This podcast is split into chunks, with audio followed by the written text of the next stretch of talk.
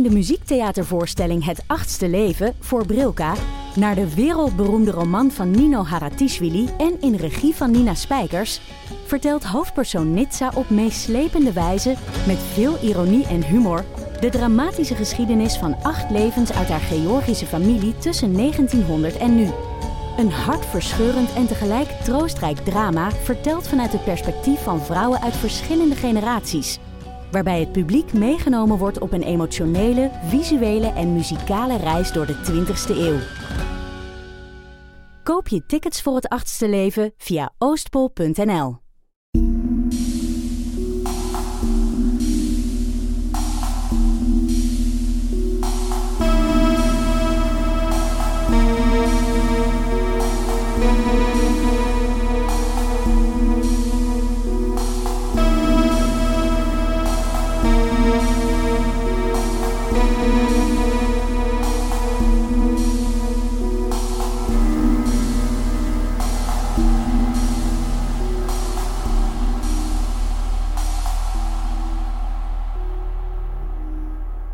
Welkom bij aflevering 89 van de Volksjury. Wij zijn Laura en Silke en wij hebben net naar de finale van de Mol gekeken. Oh my god, het is ook echt de allereerste keer dat we samen hebben gekeken. Ja, ja, ja. Het is echt raar dat wij dat nog nooit eerder hebben gedaan, hè? Nee, dat is ongelooflijk, omdat het ding is, we kijken, eigenlijk kijken we elke keer samen, want eh, meteen na een aflevering sturen we elkaar van, eh, ah, eh, heb de dag zien of die is eruit gevallen. Ehm, maar ik vond het leuk, we zijn frietjes gaan halen. Het was toch een gezellige avond, het, al bij al viel het wel mee. Nee, het was heel tof. Ehm, ik ben naar hier gereden. We hebben de aflevering dus al opgenomen. Hè? Ehm, en het was wel raar om zo direct aan de aflevering We te zijn beginnen. opnieuw moeten beginnen ook, omdat dat zo raar Ja. was om gewoon met de zaak te beginnen. Ja, inderdaad. Maar goed, eh, de mol, moeten we het daar eerst over hebben? Of, eh, Ja, kijk, weet je, het moet, het moet. We hebben het net gezien, het zit vers in ons bloed. Ja, ik had gelijk. Oema is de mol! ja, ik heb verloren. Maar eh, ja, wat een aflevering weer. Wij wisten natuurlijk wel al van vorige week dat het een beetje live ging zijn, hè, dat er een live element in zat. Maar het was wel tof om zo hun kopjes te zien op het moment... Op podium ook en zo. Ja. Nee, en op het moment dat ze die test dan in, in, in, in La Gomera nog aan het invullen Ja. zijn en zo... Error? Ja, maar dat is gewoon... Je, je weet dat er speciale wendingen zijn in dat programma en zo, dat weet je als deelnemer ook. Ja. Maar dan opeens, ja, dat is al negen seizoenen altijd hetzelfde Ja. geweest. Die test wordt daar afgenomen, daar wordt bekendgemaakt wie dat de mol is, wie de winnaar, wie de verliezer. Ja. En dan opeens, te midden van die test, je zit er zo helemaal in. Ja. Je denkt, ik ga naar de volgende vraag. Error. Dus echt, ik zou, ik zou zo... Het ligt aan mij. Ik heb iets fout Ja, ja, ja, ik zou ook zo... eh, sorry, eh, we gaan deze even opnieuw moeten doen, want ik heb op een foute knop geduwd. En dan zo'n IT-guy die dan zo... komt Ja, ja, checken. ja, Eh, nee, heel spannend. Ja, ik ben vooral heel benieuwd naar de aflevering van volgende week. Wist Uma dan als mol ja, dat, het, dat het nog vijf maanden ging duren? Dat dat Ja. spelelement nog vijf maanden duurt. En vooral voor de kandidaten lijkt me dat super moeilijk. Je denkt, het gaat afgerond zijn, ik ga het weten. Ja. En je zit vijf maanden thuis. Je kijkt naar alle afleveringen. Ja, dat is nu een extra element geweest Ja, in de finale. ja, Want je, hebt inderdaad, je, je weet ook waar iedereen op zit. ja. Wie wie verdenkt van het publiek en zo. Ja, je wordt beïnvloed door heel je omgeving. Hè? Want heel je omgeving denkt, ah nee, ik zie dat of ah, ik zie dat. En je ziet dingen, eh, ja, proeven ook die je misschien niet hebt gedaan. Hè? Gelijk hè, die, die proef waar dat Uma met eh, Manu in die eh, bomkamer zit. Ja, ineens kun je die vanuit alle perspectieven bekijken als kandidaat. Ja, want Sven zei ook, ik wist tot net niet wie de mol was. Ja, Of eh, vijf maanden geleden wist ik het niet. Ehm, maar eigenlijk, ja, is heel Vlaanderen nu voor hen een soort van volksjury geweest, Mhm, eigenlijk. Om, om mee te bepalen voor, voor hen wie dat, ehm, ja, wie dat de mol was. En ik ben eigenlijk ook heel erg benieuwd of Jens ook op Uma zat. Ja, want het ding is, en we hebben het al een paar keer gezegd, we- ze wisten het echt niet, omdat er zijn heel veel afleveringen geweest, allee, of ja, eh, delen in het spel geweest waar dat ze geen vragenlijst hebben moeten invullen. Klopt, inderdaad. Ja, ja dus het kan goed zijn dat hij tot op het laatste fout zat, want hij ja, heeft niks kunnen aftoetsen. Hè. Nee. Er zijn mensen op heel rare manieren afgevallen, Ja. helaas. Ja. Dus ja, dan kun je ook niet aftoetsen van ik zat op de juiste persoon of niet? Nee, het is dat. Ik vind het heel tof en- om alles zo nu in retrospect te zien. Zo inderdaad het lief van Uma dat dan ook ineens moest mollen en hoe dat Ja. hij dat dan heeft gedaan. Ja. Ehm, ja, en hoe dat alles nu zo... Ja, ik vind, ah, dit vind ik altijd het leukste gedeelte. Het, we weten het en nu gaan we nog zo zien ja, hoe, het is ge- hoe het is gebeurd en zo. De achter de... Dat vind ik eigenlijk altijd de leukste aflevering. Ja, maar dat is, dat is omdat je dan eindelijk een beetje kunt meekijken in, in hoe dat het is gelopen. Eh, Ik vond het een ja. heel bijzondere aflevering. Gewoon het feit dat het in Paleis 12 was. Ja. Het gaf wel weer eens een heel andere vibe aan, aan, aan het programma. Ehm, ja, en ook wel heel schattig om die drie op het podium te staan die zo'n nul podiumervaring Ja, hebben waarschijnlijk. Dan moeten die opeens beginnen tapdansen Als en de, drummen. het lichtje van de camera groen is, is de camera aan. Ah, ja, ja. Ik zie het echt al. Ik bedoel, echt een liveshow. Het, het, het is, allee, ik bedoel, dat is echt de waanzin. En het feit dat je dat dan ineens moet doen, ineens moet tapdansen. Wel goed gedaan. Goed gedaan. Ze hebben allemaal echt goed hun best gedaan. Ehm, dat ding met die bom vond ik wel leuk, dat Ja. er dan effectief iets ontplofte. Eh, Ja, ik vond het, ik vond het heel leuk dat, dat het eh, publiek erbij werd eh, Ja. betrokken. ja. Ja. Goed gedaan. Goed gedaan. Allemaal. Ehm, ik kijk al uit naar de kinderboerderij van Sven. Oh, daar gaan we eens langs met de geitjes. Geitjes. Zeker. Ja, klein hangbuikzwijntje. Zeker. Zoiets. Ja, heel tof. En ik heb gezien dat de inschrijvingen zijn opengegaan. Silke, ga jij je inschrijven? Sowieso. Zou jij de mol willen zijn als je meedoet? Eh, ja, ik zou enkel meedoen als ik de mol ben. En eigenlijk niet per se om de mol te zijn, maar gewoon, ik, wil het, ik zou alles willen meemaken. Snap je Ja. gewoon, het, wat dat Uma ook zei, net van, ja, de garantie dat je weet dat je tot de finale er gaat inzitten, dat is wel echt heel tof. Tenzij dat je je arm breekt of zo, natuurlijk. Ja, inderdaad. Ja. Kijk, het, was, eh, het zit er weer op. Dat vind ik het, Ja, hè? het jammer. Is, ja, het is maar één keer per jaar, hè, de mol, en het zit er Ja. alweer op. En ik weet nog dat dat vorig jaar dan afgelopen was. En dat komt zo steeds dichterbij van... Oh ja, binnenkort is het weer de Ja. mol. En voordat ik het goed wel besef, besefte, was die finale er al. Ja. ja, het is snel gegaan en er is zoveel gebeurd. Er is zoveel gebeurd. Oh my god, wat een hectisch seizoen. Ja, ik zou er als maker niet... eh, Ik vond het heel spannend. Ik vroeg me echt al af, want ze doen altijd aan de laatste aflevering. Hè. Je kunt u inschrijven. En ik dacht, oeh, komt er wel nog een nieuw seizoen? Ja. Maar ja, dus. Ja, ja, ik, denk, ik vind ook dat ze er nog mee moeten doorgaan. Het is zo leuk. Het is gewoon zo'n leuk eh scout-spelprogramma. Ben je mij daar aan het dissen, mevrouw Van den Broek? tuurlijk niet, tuurlijk niet. Nee, ik vind het gewoon heel leuk om naar te kijken. En gewoon, ja, ehm, de psychologie er ook achter. Hè? Want je Ja. bent op zoek naar één mol, maar iedereen is aan het mollen uiteindelijk. Ehm, en hoe dat je zijt als groep en hoe dat je als mol je dan moet manoeuvreren binnen een groep. Want je staat helemaal alleen. Hè? We hebben het gezien met Philippe. Ja, Ehm, en dat het inderdaad niet te onderschatten valt. En ook, je hebt die druk van kijkend Vlaanderen op u. absoluut. Dat om, ook. eh, om, ja, dan, want ja, je zit of een goede mol of een slechte mol. Er is niks tussen.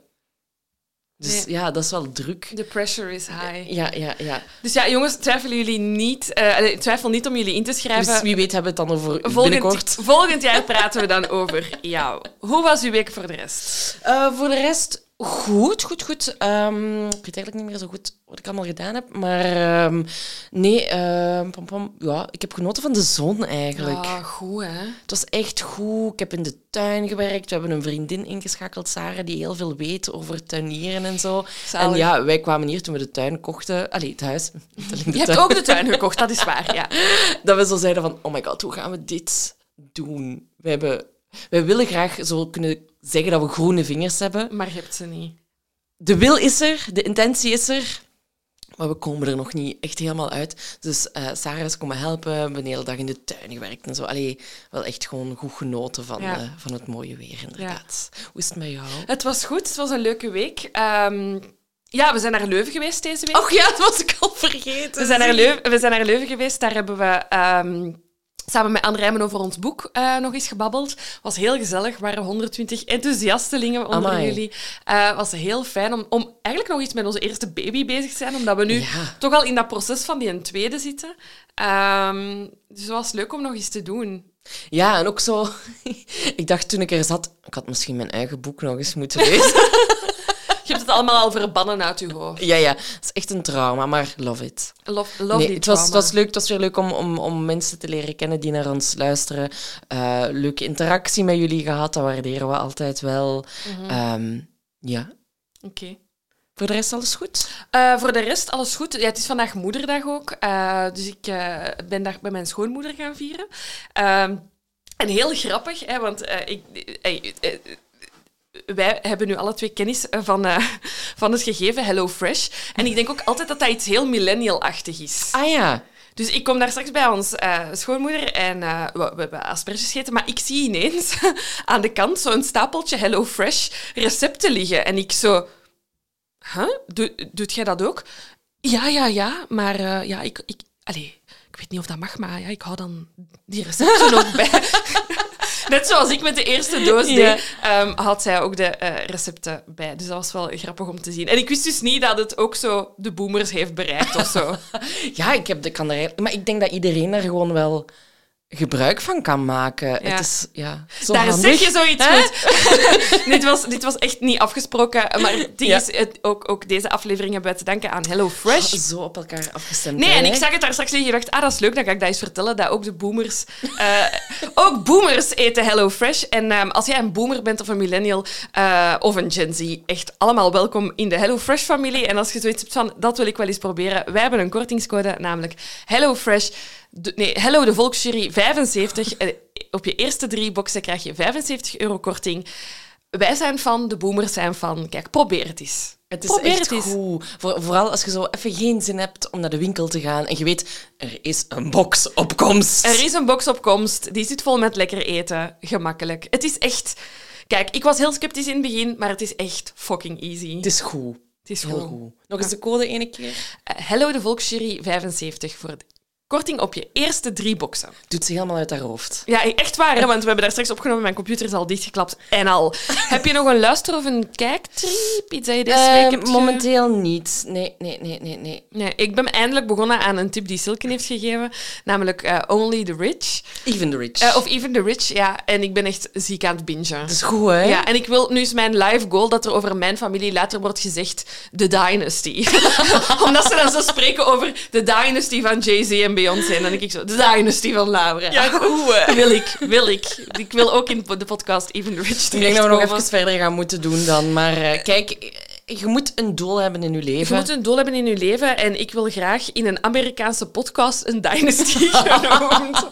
De wereld is van ons. De wereld is van ons. Zo, jongens, geniet van de aflevering die eraan komt. Ja. Die hebben wij dus eigenlijk al opgenomen, dus je gaat nu even terug in de tijd. What a mindfuck. Meta, meta, meta. Goed, geniet ervan. Joe! Zullen we er maar eens aan beginnen. Yes, let's go. Eh, de zaak die we vandaag gaan doen, die komt eigenlijk van een suggestie vanuit de Facebookgroep. Eh hij komt van Wendy. En Hey ik- Wendy, dankjewel. Dank je wel, Wendy, want ik kende de zaak nog niet, jij wel. Ja, ik wel. Ehm, kijk, hier gaan we met de bingo van de Volksjury. Toen ik op wereldreis was... Nee, ehm, ik heb het wel al vaak verteld. Toen we op wereldreis waren, probeerde ik altijd ehm, de locatie van waar we toen waren, om daar iets over te lezen, een boek, een fictieboek of een, of een serie te kijken. En ik heb toen... eh, het, ik, weet, ik denk het tweede of derde seizoen van American Horror Story gekeken. En dat is geba- losjes gebaseerd op het verhaal dat we vandaag gaan brengen. Dus ik was helemaal hyped als we New Orleans binnenkwamen, waar het verhaal zich dus afspeelt. Ja. Ehm, dus zo kende ik het verhaal en dan heb ik er ook al eens een podcast over geluisterd. Eh, Dus bij mij, het, is, het, het, het moeilijke was vooral de fictie en de realiteit nu te scheiden. Ja. Omdat je iets fictie hebt gekeken waar heel veel allee, leugens. Ja, eh, een Voorzieningen, mythe. ja, voilà, het is in- een mythe geworden. Ja, voilà. Ja, dus bedankt daarvoor. Ehm, en ja, we zitten dus in New Orleans. En een van de bekendste attracties daar eh, is eh, de La Laurie Mansion. En dat is blijkbaar een geliefde plek voor mensen die op spoken jagen en fan zijn van het paranormale. En ik denk dat het voor ons de eerste keer is dat we een zaak beginnen die de insteek heeft van het paranormale. Ja. Ehm, want het zou blijkbaar echt een van de meest spookachtige plekken van Ja. New Orleans zijn. Ja, het is, eh, New Orleans een- heeft een heel eh, mooi klein historisch centrum. En het is echt het huis daar pal in het midden. Ehm Allee, pal in het midden. Het staat daar in het, in het, eh, in het historische deel. Ehm, en de geruchten van het paranormale zijn eigenlijk begonnen vele jaren na de feiten die zich eh, hebben afgespeeld in het huis waar wij het vandaag over gaan hebben. Maar mensen eh, die het huis bewoonden of die er langs liepen of de buren ervan, begonnen rare geluiden te horen. Geluiden van kettingen, gejammer, geschreeuw en altijd van de zolderverdieping. Ja, dus wij gaan nu achterhalen waar dat die geluiden allemaal vandaan komen. En ze zijn eigenlijk ontstaan door de legende van Madame Delphine Lalaurie. Maar voordat we met haar verhaal kunnen beginnen, moeten we eigenlijk een beetje de geschiedenis van New Orleans We zijn, ingaan. weer, we zijn weer een geschiedenispodcast. Ja, leuk. Ik vind dat heel leuk. Ik ook. Ehm, dus even geografisch gezien, eh, de stad New Orleans ligt in de zuidelijke Amerikaanse staat Louisiana aan de oevers van de rivier de Mississippi. En wat we nu New Orleans noemen, het gebied, ja, was natuurlijk al bewoond door de originele bewoners eh, van Amerika en werd gekolo- gekolonialiseerd in 1682 door de Fransen. Maar het was eh, de Franse gouverneur Jean-Baptiste Lemoyne, Moyne? Mhm. Kan. zoiets. Kan voor mij. Good enough. Die eh, in 1718 eigenlijk besliste, 1718, om er een, eh, ja, een stad te stichten. En wat ik dan goed vind, is dat hij die stad vernoemde naar de toenmalige regent van Frankrijk, Ja. Philips II, hertog van Orléans. Vandaar La Nouvelle Orléans. En dat is wel typisch, hè? dat ziet je vaak met die namen zo terugkomen. New York, New Hampshire. Dat zijn allemaal steden die hier in Europa waren. En ja, mensen hadden totaal geen inspiratie. Dus dachten ze... Ik bedoel, je krijgt de kans. Maar ja... Je krijgt de kans om iets zot te doen. Gewoon zo nieuwe grond. Ah ja, voor hen nieuwe grond. eh, Waar eerst mega alle oorspronkelijke, oorspronkelijke bewoners aan de kant geduwd. En dan zo, oh, dit is nieuw land, hier kunnen we doen wat we willen. En dan gewoon dezelfde fouten maken als dat je daar hebt gedaan. Heel hebt raar. alle kansen inderdaad om de meest waanzinnige namen te Om bedenken. echt te gaan voor Bubblegum City. Ik was ook zoiets aan het denken. Ja, maar... Chocotof Stad. Chocotofstad, daar zou ik wel willen wonen. Ja, zoiets. Maar zonder alle brute geweldplegingen Ja, die eraan ja. vooraf zijn gegaan. Anyway, ehm, langs de Mississippi werden allerlei plantages opgezet. Hè. Er moesten dus ook arbeidskrachten komen. En we Dat weten gingen de Fransen niet zelf doen. Nee, we weten ook allemaal dat arbeidskrachten geen echte arbeidskrachten waren, maar ja, mensen die tot slaaf gemaakt zijn. Ja. Hè, ehm, wat dat opmerkelijk is, is dat ze in New Orleans een beetje anders omgingen met mensen die tot dwangarbeid eh, Mhm. werden verplicht. En ze hadden daar de code noir. Ja. Zegt, zegt echt alles. Zegt prachtig al. En ik heb er een paar dingen uitgehaald. Ehm, want het, in die code noir staat hoe dat je eigenlijk met, ehm, ja, met slaven eh, mocht omgaan in Ja. die tijd. Hè. Ehm, die, en die code die zou eigenlijk nog tot in de 19e eeuw gelden. Om maar even... Imagine. Imagine. Mhm. Ik ga er een paar voorlezen. Eh het komt van Wikipedia, dus daar, is- daar is een hele lange lijst. Beste er- bron. Beste bron. ik heb er een paar uitgehaald. Ehm gehuwde mannen. Gehuwde, wacht, opnieuw. Gehuwde vrije mannen die een kind bij een slavin hebben, worden bestraft met een boete van 2000 pond suiker. Evenals de eigenaar van de slavin. Als de man zelf de eigenaar is van de slavin, worden de slavin en het kind bij hem weggehaald. Als de man niet gehuwd is, moet hij de slavin trouwen en op die manier de slavin en het kind van de slavernij bevrijden. Ja. Eh, dit klinkt verschrikkelijk. Dit klinkt als eh, geen inspraak whatsoever. Maar dit was eigenlijk ten opzichte van de rest van Amerika Ja. liberaal, progressief en beter dan Ja, op dus een ander. alles wat ik nu ga opnoemen is zogenaamd progressief, Ja. maar in nog steeds de Ja, totale ja. In Louisiana heerste toen, en die Code Noir was zogezegd de beste wet dat je je kon voorstellen als tot slaafgemaakt persoon. Ja, ehm, kinderen van een mannelijke slaaf en een vrije vrouw zijn vrij. Eigenaren moeten omzien naar hun zieke slaven. Wie dat niet doet, wordt beboet. Kunt u dat toch niet voorstellen als we de verhalen kennen van ergens anders in, Mhm, in Amerikaanse staten? Ja. Ja, dat je mensen gewoon ziek mo- Ja, he- heel moeilijk. Ehm, een meester die zijn slaaf valselijk van een misdrijf beschuldigt, wordt beboet. Meesters mogen slaven ketenen en slaan, maar niet folteren. We trekken ergens een grens en die is daar. Ja, want, want een metalen halsband aandoen is geen foltering. Jezus, oké. Ja. Ga maar verder. Ehm, ja, dus ja, het is wel al duidelijk dat het een heftige aflevering wordt. Dus Ja. misschien nog even duidelijk zeggen van ehm, trigger warning. Ja, een belangrijke trigger warning. We gaan het zeker hebben over martelingen, folteringen. Ehm, gewoon slavernij in het algemeen eh, ligt bij veel mensen. En terecht heel gevoelig, maar weet dat deze aflevering daar echt vol mee zit. Ehm, die Côte d'Ivoire, ook om daarop aan te vullen, hè, het was dan inderdaad zogezegd een progressieve stad, New Orleans. En um, wauw, wij hebben de Côte d'Ivoire echt fantastisch. Um, maar tussen, uh, zoals het zo vaak gaat, tussen de wet en de uitvoering lag ook nog een wereld van verschil. Mm -hmm. Dus op papier werd er wel gezegd van, ah ja, hè, je moet voor je uw arbeiders, zeg, uw slaven, zorgen.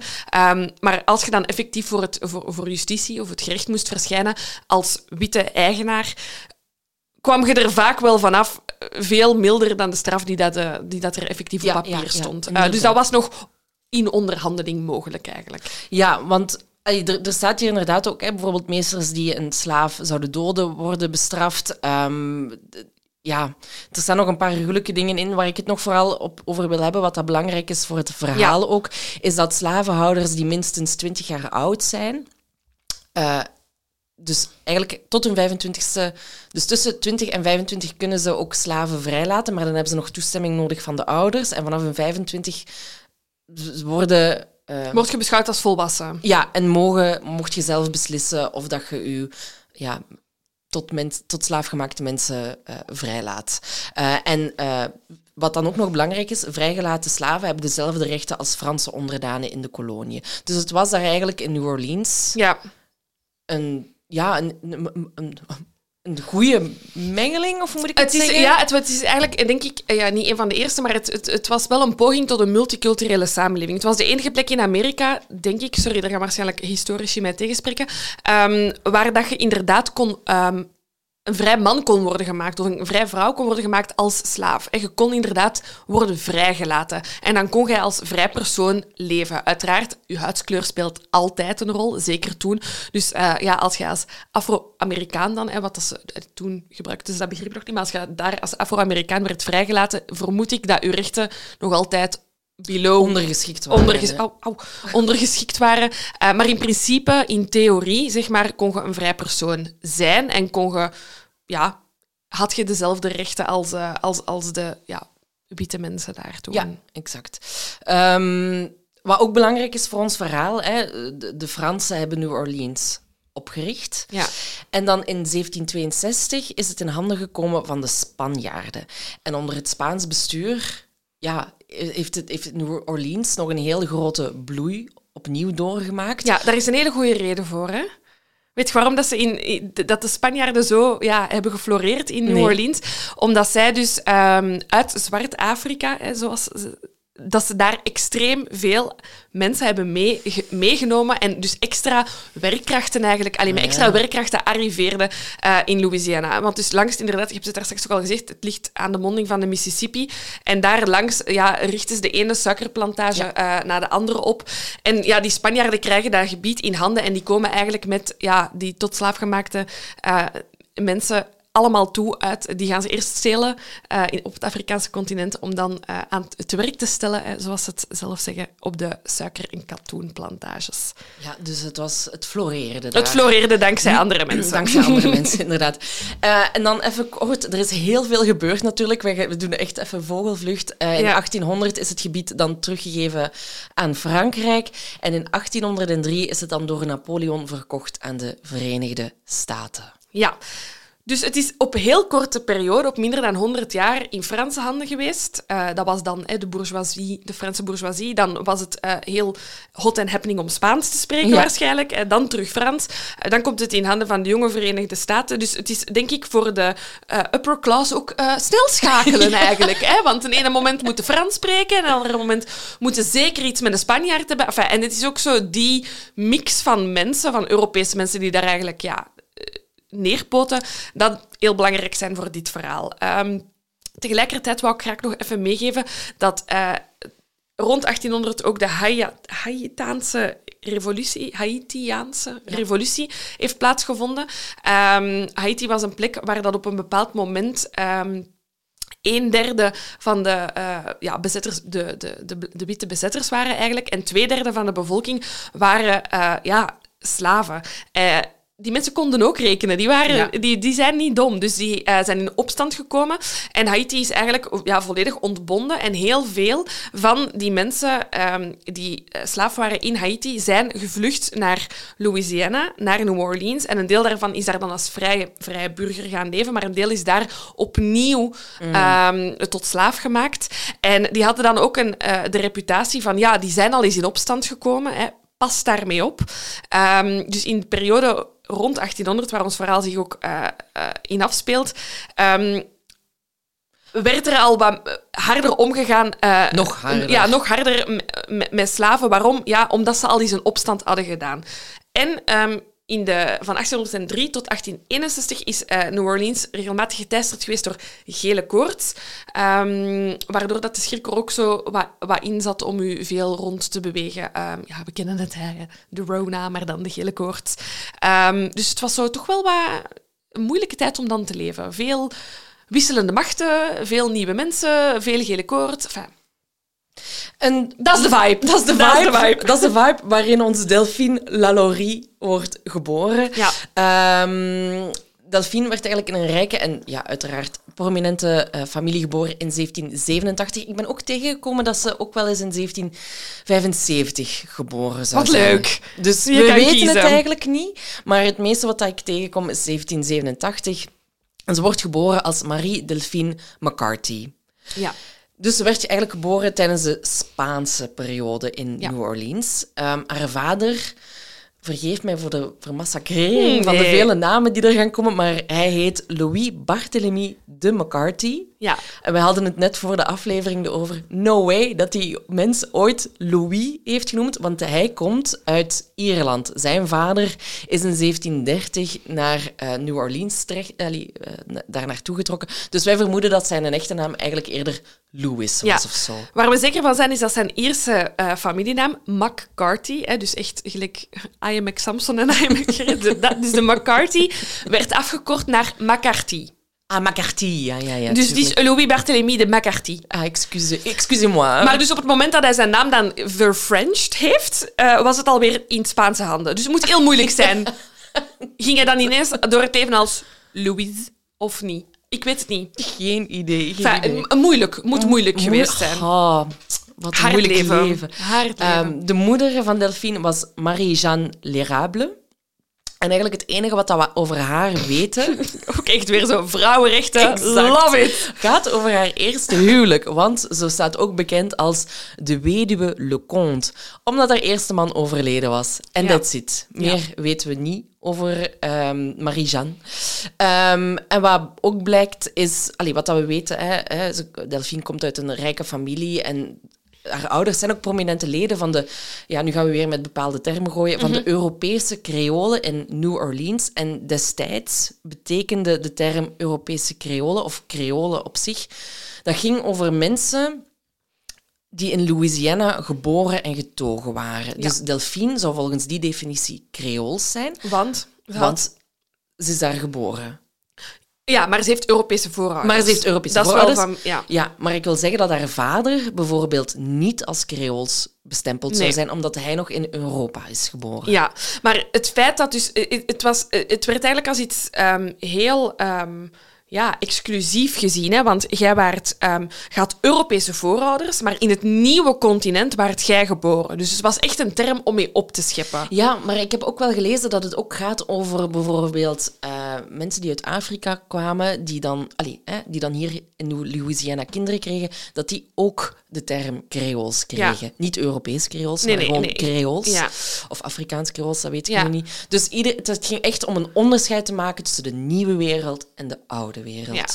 Iets wat we vandaag gewoon Gen Z noemen dan. Zo, nee, jij bent nog een millennial. Inderdaad. Eh, en vandaag de dag is, dat, is, is de term ja, wel veranderd, denk Ja, ik. Hè? Maar ja. ja, ja, we, dit, ja. Voor haar was het heel belangrijk dat ze een Europees-Creoolse vrouw was. Ja. Ja. je hebt al gezegd, ze is een socialite. Hè, dat is hoe dat ze dat in die tijd eh, eh, noemde. Ehm, en haar familie is ook los van haar ouders hebben ze nog andere prominente familieleden Ja. die belangrijk zijn. Hè. Haar aangetrouwde oom heeft zijn naam duidelijk wel aangepast aan de nieuwe heersers. Esteban Rodriguez Miro. Hij was de gouverneur van de Spaans-Amerikaanse provincies Louisiana en Florida van 1785 tot 1791. Chique dinges. Netjes, Chique ja. dinges. En haar neef, ook zijn naam al een beetje aangepast. Hij is Augustin of Augustin de McCarthy wel nog altijd. De, allee, voor de McCarthy. Maar Augustin kun je wel al zo wat Spaans Ja, uitspreken. Hè? En hij is de burgemeester van New Orleans geweest van 1815 tot 1820. Dus pakt dat ze wel tot de upper, upper, upper class Ja, eh, behoorden eigenlijk. Hè? Eh, wat ook nog belangrijk is om te weten, is dat haar ouders uiteraard in het bezit waren van een plantage. Hè? Mhm. Dus het is algemeen... Allee, iedereen daar eigenlijk die een beetje aanzien had, was, ja, was eigenlijk... Had slaven, om het Ja. even blunt eh, te zeggen.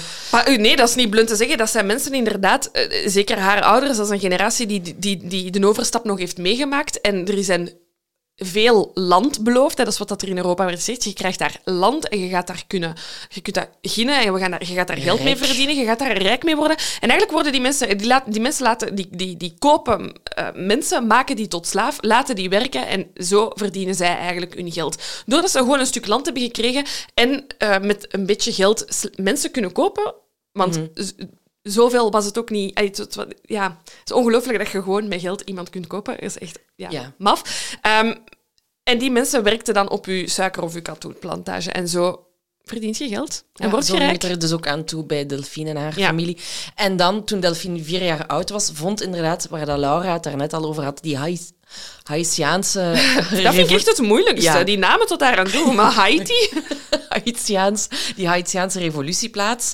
Ehm, en ja, wat Laura ook net zei, dat maakte inderdaad dat de omgang met mensen die tot slaaf waren gemaakt eh, nog veel moeilijker Mhm. werd voor de mensen die tot slaaf waren gemaakt, uiteraard. Want niemand wilde dat er in New Orleans ook een opstand eh, zou komen. Ja. En ehm, als lid van de prominente familie kon Delphine eh, wellicht wel lezen en schrijven. Eh, maar ze was voornamelijk bezig met muziek, kunst, etikettenlessen. Ah, bon, ik zie Het hier- blijft een vrouw, hè. en ik zie zo, zie Bridgerton, we zijn Ja, ja, die, hè, wat doen die vrouwen daar allemaal? Niks. Nee, gewoon Dus aanwezig zijn. Aanwezig zijn, mooi zijn, zwijgen.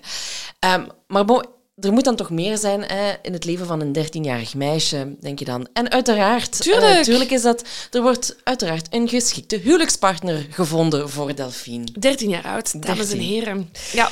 En dat is de 35-jarige Don Ramon Lopez y Angulo. Oh, zij hier, ze zegt ze daar straks, maar ik heb het wel wat moeilijk met de namen, ze zal wel zijn. Ja, inderdaad, want met een Don Ramon trouwt ze op 10 juni 1800. Hij, had, eh, hij was toen, eh, we weten zijn exacte leeftijd niet, maar er wordt zich dubbel... dacht 35 Ja, zo. mm, dubbel zo oud heb Ah ik ja, kijk, gelezen. voilà. Ehm, wat wel belangrijk is, want we lachen er nu wel mee, aha, weer op 13-jarige leeftijd. Het was zelfs toen best een beetje scandaleus. Ja, het was best jong. Het was zelfs voor die tijden best jong. Normaal 15, 16, Mm, dus ja. 13 is wel wat jong. Dus ja, wat kan er dan aan de hand zijn Mm. geweest? Hè? Ehm, want hij, hij, hij trouwt inderdaad met haar. Hij was ook nog maar zes maanden eerder aangekomen hè, in Louisiana. Dus Ja. er moet heel veel gebeurd zijn op die zes maanden tijd. Maar het kan, het kan snel gaan. Het kan snel gaan, inderdaad. Ehm, maar hij had geen toestemming gevraagd aan de koning om met, om met eh, Delphine te trouwen. Hè, de, de, de Spanjaarden hadden net, ja, de Spanjaarden hadden eigenlijk net Louisiana gekregen, dus er wordt daar een hoop mannelijke Spanjaarden eh, naar, naar, naar het nieuwe land gestuurd. Ehm, maar ja, die waren wel in dienst van de koning. En het is wel belangrijk dat als je daar een leven wilt stichten, want dat was misschien niet de bedoeling, zijn opdracht was daar om daar te gaan werken en hij kon elk moment worden teruggeroepen door die Spaanse koning. Dus als hij wou trouwen, en dat gebeurde daar eh, wel regelmatig, dat ze daar dan verliefd werden op een 13-jarig meisje, Ehm, dan moet hij toestemming vragen en dat heeft hij niet gedaan. Dus het wil toch zeggen dat er vaart achter moest zitten. Ja, want ehm, was hij echt zodanig smitten met Delphine dat hij dacht, dit is het, dit moet nu gewoon gebeuren, in een vlaag van waanzin? Of was hij toch zodanig ehm, gefascineerd door de rijkdom die er aan Delphine hing? Ja. Ehm, of zou er toch negen maanden later eh, een klein babytje ter wereld komen? We gaan het nooit weten, want die baby is er niet gekomen. Er is nooit een baby gekomen in negen maanden na. Nee, inderdaad. Dus, Ja. dus, dus ehm, was ze zwanger, eh, was ze veel te jong en hebben ze niet, besefte zij niet hoe dat het vrouwelijk lichaam werkte. Ehm, maar er wordt wel vermoed dat zij moet hebben gedacht dat ze in verwachting was. Hmm. Ehm, of dat Don Ramon van haar dacht dat ze in verwachting was en dat ze daarom zo snel getrouwd zijn. Wat natuurlijk ook aan is dat ze een miskraam heeft gekregen. Ja. Of dat die baby is eh, eh, geboren, zelfs als ze al getrouwd waren, maar ja, niet lang heeft geleefd. Ehm, eh, of toch niet de leeftijd van één of twee eh, jaar heeft gehaald. Dat gaan we dus nooit weten. Ja, ehm, maar het is dus zo, omdat meneer Don Ramon eh, geen toestemming had gevraagd, wordt hij teruggefloten door Spanje. Spaanse koning pissed as fuck. Die heeft zoiets van, Ramon, dat was niet een afspraak. Dat was zeker niet ik heb de u afspraak. een job gegeven in de nieuwe wereld, maar jij moet daar niet trouwen zonder mijn toestemming. Stel u voor dat je toestemming aan de koning moet vragen. Beste koning Filip, ik zou graag trouwen. nee, nee. Ja. ja, en je zou dan denken van... Dat komt hij toch niet ter oren of zo, maar het is de koning. Uiteraard komt Ja. hij alles te weten. En hè. hij heeft het gevraagd. Hij heeft de toestemming effectief ehm, uitgestuurd naar de Spaanse koning. Die zal met een of ander schip wel tot in Spanje zijn geraakt. Maar op het moment dat de koning die een brief krijgt, was hij al getrouwd. Ja. En dat is hem ook ten... Waarschijnlijk is die brief onderweg en is er een ander schip sneller Ja, met zo'n roddels. Zo'n brief is trager dan de roddels die aankomen. De boot van de dag allemaal. ja, die, die- dat is de express. Exact. Die is Daar betalen we graag een beetje meer voor. nu goed, hè, ehm, hij en Delphine een boot op richting Spanje. En pas drie jaar later, eh, in 1804, hebben ze ja, eh, De kans om terug te keren. de kans om terug te keren. Maar Ja, ze moeten dus naar Spanje om zich te gaan verantwoorden eigenlijk. Ja, en hij wordt eigenlijk gewoon ontslagen uit zijn ambt Ja. van wat dat hij in Louisiana deed. Hij was daar ook een hoge pief, hè, want anders zou Delphine ook niet zomaar met hem trouwen. Ehm, en op de terugtocht naar New Orleans slaat het noodlot toe. Ja. Want onze Don Ramon sterft. Ze weten niet exact aan wat. Is het een hartaanval? Is het vanwege ongeluk? Geen idee. Is het omdat hij dubbel zo oud is als zijn vrouw, die dan zelfs eigenlijk nog minderjarig is? Nog steeds. Ja. Goed aan. Ehm, en Delphine blijft alleen achter op de boot, zwanger. Ja. Dat, dat had hem dan wel nog gedaan. Dat heeft hem dan ook nog wel kunnen regelen. En ehm, het is echt nog een paar dagen later op die boot dat ze nog bevalt van hun dochtertje Marie-Françoise de Boya de, Lopé, de Lopez y Angula. En ze krijgt de bijnaam genoemd naar haar, over, naar haar grootmoeder Borquita. Ja. Dus Delphine komt terug in New Orleans Drie aan jaar later. als een alleenstaande moeder. Weduwe op haar wat, 17? Ja, zoiets zal het zijn, ja. Heerlijk, wat een leven. Maar dat kan ze niet blijven duren natuurlijk daar. Ehm, hè, want ze is alleenstaand, een jonge vrouw. Ehm, dus ze beslist om in 1807 te trouwen met de Fransman Jean Blanc. En samen krijgen ze nog vier kinderen en ze zijn mega origineel met de namen. Het is duidelijk dat we dus nu even terug in een klein Frans periode zitten. Ja. En dat de Delphine zoiets had van... Frans, oké, naam. Ehm, ik ga voor Marie-Louise Pauline. Louise Marie-Laure. Marie-Louise Jeanne. Jean-Pierre Paulin. What the fuck? Hoeveel kun je dezelfde namen recycleren? Ja, exact, Er waren exact. duidelijk maar vier namen en die moest je dan zo wat wisselen. Toen moest je wat denken aan die kinderen. Er is recent weer eentje geboren. Dat is zo gezien met, goh, ik ga zeggen, twaalf kinderen. En die hebben allemaal een naam met de letter X, E, A. Ja, maar ja, ja En- ik, ik, weet en- welke familie ja. je bedoelt. Dat is wel... Ik vind het he- zeer indrukwekkend persoonlijk dat je met vier letters, of vijf letters, ehm 12 tot 13 verschillende namen kunt, eh Ja, kunt vier maal verzinnen. vier, hè. Dus je kunt... Ja, ja. Ik vind, dat ze, ik vind het op zich, va, je kunt al die letters van plaats verwisselen, maar dat dat nog uitspreekbaar is. Ja, ja, en dat je ook niet... Want ik vergis mij al met de namen van de katten bijvoorbeeld. Kun je hoofd- Ja, zo, dan zeg ik tegen... Ja, tegen Lucie zeg ik Alma of zeg ik tegen Lucie Joost. Allee, bon, hè, dat gebeurt. Dus ik kan me voorstellen dat je dan met dat soort namen, zoals bij Delphine ook, je vergist je toch om Ja, maar als die Marie roept, dan kan er drie van de vier al komen. Die heeft altijd wel kans dat het Dat is goed altijd is. kans. dat is wel goed. Ehm, nu even over de vader, Jean Ja. Blanc. Ehm, die was van alle markten thuis, zowel de legale als de illegale. Zeker. Ehm, hij was Zo een- hebben we ze graag. Hij was een advocaat, een bankier, een eh, smokkelaar en een slavenhandelaar. Ehm, en hij hield er dan ook nog eens goede connecties op na met piraten. Maar wat blijkt, als, ja, hij bleek niet zo goed te zijn in zijn zaken, of dat allemaal bij te houden. Want ehm, ja, ook hij sterft in 1815 en ja, Delphine blijft natuurlijk weer alleen achter met haar zes kinderen, vijf, Vijf kinderen, ja. En een enorme schuldenberg. Hè. Ehm, maar ze heeft dan een erfenis van haar vader gekregen. En ze heeft ondertussen ook zelf een handeltje op poten gezet. Hè, waardoor dat ze zelf ook heel erg eh, welgesteld is geworden. Dus ze kan die schuldenberg afbetalen en she moves on. Ja. Maar het is wel inderdaad belangrijk om mee te geven dat Delphine haar jonge leven vanaf haar dertiende eigenlijk wordt bepaald. En dat is logisch voor de, Dat is niet logisch voor alle duidelijkheid, maar dat is logisch voor de, voor, de, voor de tijdsgeest waar we ons bevinden. Maar haar leven werd als kind bepaald door haar ouders, voornamelijk haar vader. En nu in haar jonge twee huwelijken telkens bepaald door haar man. Op haar dertien moet ze met die man trouwen, waarschijnlijk omdat hij haar heeft zwanger gemaakt. Dan moet ze ineens holder de bolder naar Spanje. Die wil dat niet, die wil daar niet zijn. En nu blijft ze met een ganse schuldenberg achter zitten omdat haar een tweede man het niet goed geregeld heeft. Dat moet niet fijn zijn. En ik vermoed dat het met die insteek is dat ze in haar derde huwelijk stapt. Ze blijft wel even vrijgezel, toch een Ja. dikke tien jaar. Ehm, maar op eh, 25 juni 1825 luiden de kerkklokken nogmaals. Want Delphine heeft een derde echtgenoot gescoord, namelijk de dokter Léonard Louis Nicolas Lalaurie. La- En dat is hoe dat we haar gaan leren kennen als Delphine Lalaurie. Zo wordt ze herinnerd eigenlijk in de geschiedenis. Wat heeft Delphine geleerd? Twee keer zo oud als mij, dat doen we niet meer. Want zij is op dat moment bijna 40 en de Leonard 25. Zeker dat. Ja. Zeker dat. En hij komt uit Bordeaux als kerstverse tandarts. Eigenlijk, Ja. hij zal gedacht hebben, in New Orleans kunnen ze nog wel wat tandartsen gebruiken. En schöne Hè, in verkeerde kolonies ehm, kan maar eh, handig zijn. Maar eens hij daar aankomt, ehm, beslist hij van die tanden, pff, dat heb ik wel gezien. Ik ga mij specialiseren in het rechten van ruggen. Ja. Het, het, het, het- het is ook zo de, de tijdsgeest eigenlijk. Mensen studeren af als standaard, maar we kunnen ook gewoon een andere praktijk openen. Maar het was ook gewoon een tijd van trial and error. Hè? Want ik bedoel, eh, wat maakte nu een tandarts? Het feit dat je een tand kon trekken? Ik kan ook een tand trekken als dat moet. En ik denk dat het inderdaad een beetje zo dat was. Hè? De nieuwe wereld. Alles kan. Hier ben ik. Ik wil dokter zijn. Oké, ik ben dokter. Ja, voilà. En dat was, dat was bij, bij. Oeh, ik heb Louis altijd geschreven. Ja, dat is zijn tweede naam, maar we kunnen Louis blijven zeggen. Eh, ja, de Louis arriveert inderdaad hè, in ehm, Louisiana. In Sweet. Ik moest altijd aan Sweet Louisiana, dat stuk van Beyoncé haar lied. Ah ja. denken. Ehm, dus hij komt toe in Sweet Louisiana. Eh, hij heeft dan beslist dat hij kromme ruggen gaat rechten. En dat treft, want Delphine, een van haar kinderen, heeft een kromme rug. Ons Pauline. Pauline. Ja, maar weten we welke van de vier dat dat is? Nee, want ze heten allemaal wel Paulin of Pauline. En ja, ze wilde gewoon graag dat Pauline geholpen zou worden.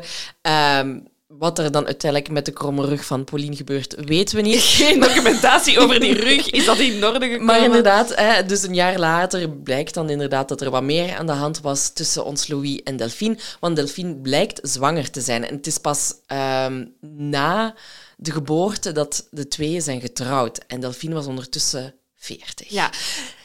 Het moet gezegd zijn, ehm Delphine is wel... En ik weet niet, is dat zo... Het, is het omdat ik nu ook ik ben beginnen luisteren naar die podcast van... ehm, Even the Rich. Ja. Maar is het dat, is het dat, dat van, die, van die familie, extreem rijke families met een enorme geschiedenis en achtergrond, dat die wel echt goed zijn om de roddelboekjes te vullen? Want, allee, hoe interessant is Delphine haar leven tot nu toe al Tot nu geweest? toe al heel ik bedoel, ze begint hè? aan haar derde huwelijk, waar ze al bevallen is van een kind met een 25-jarige. Het is een beetje à la Madonna.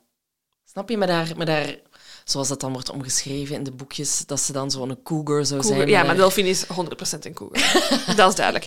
En het ding is, ik denk dat Delphine lessen heeft geleerd Ja. uit haar eerste twee huwelijken. Want ze heeft zoiets van, kijk, ik heb geleefd in functie van iemand anders. Dat gaat met mij niet meer gebeuren. Ze trouwen met een huwelijkscontract. Ja. Sorry, hoe... En dat het in het voordeel is van de vrouw. Ja, ja, ja. Dat is echt waanzinnig. Het- ja, waanzinnig. Anderzijds, de Louis heeft blijkbaar toch niet zoveel geld meegebracht uit Frankrijk. Dus oké, hij heeft wel een klein... Hij heeft- hij heeft blijkbaar ergens een stukje grond in Frankrijk en hij heeft dat dan aan zijn papa verkocht. En met dat geld is hij dan, heeft hij de oversteek gemaakt. Maar ja, op dat moment, Delphine ja, is al ouder dan hem. Zij heeft al wat geld verdiend ja, op de kap van ehm, alle mensen die ze tot slaaf heeft gemaakt, natuurlijk. En ze heeft dus van, dat moet hier op papier worden gezet. Ik wil dat mijn geld mijn geld blijft. Absoluut. En dat is wat dat ze doet. En ook, eh, het gaat ook over haar huizen en over de slaven die ze heeft. Dat Ja. Blijft moet- allemaal van mij. Dat moet allemaal van haar blijven. En tot nu toe heeft Delphine altijd, zowel bij haar, eh, met haar ouders als met haar twee echtgenoten, eigenlijk in de rand rond Louisiana gewoond, op zo'n plantage. Hè. Dus waarbij dat ze dan een prachtig huis heeft, met eh, aansluitend de plantage eh, gronden. Maar ehm, in... Is, ja, in, 19, eh, eh, 19, in 1831 ehm, zijn ze in New Orleans. Ja, er zijn daar veel orkanen, veel eh, chaos. En er is een stuk grond eigenlijk dat in het centrum van New Orleans vrijkomt. En zij heeft zoiets van, dat is van mij. Ik ben hier graag. New Orleans is echt een stad naar mijn hart. Ik wil, ik wil naar het centrum verhuizen. dus wat doet ze? Ze koopt op haar eigen dat stuk grond op de ehm, ja, 1140 Royal Street. Op haar eigen naam. Dus de Louis heeft daar niks mee te maken. En ze laat daar een herenhuis van twee verdiepingen opbouwen. Beetje nieuwbouw. Klein nieuwbouwtje. Ze heeft zoiets van, weet je wat, ik heb wat geld, ik heb wat gespaard. Een appartementje in de stad eigenlijk. Zeker. Dat is, dat is wat dat Delphine aan het doen is. En dat doet ze dus ja, op haar eigen kosten. Ja, ehm, dus dat wordt, wordt gebouwd en zo. eh, maar ondertussen slaan de roddelboekjes ook weer.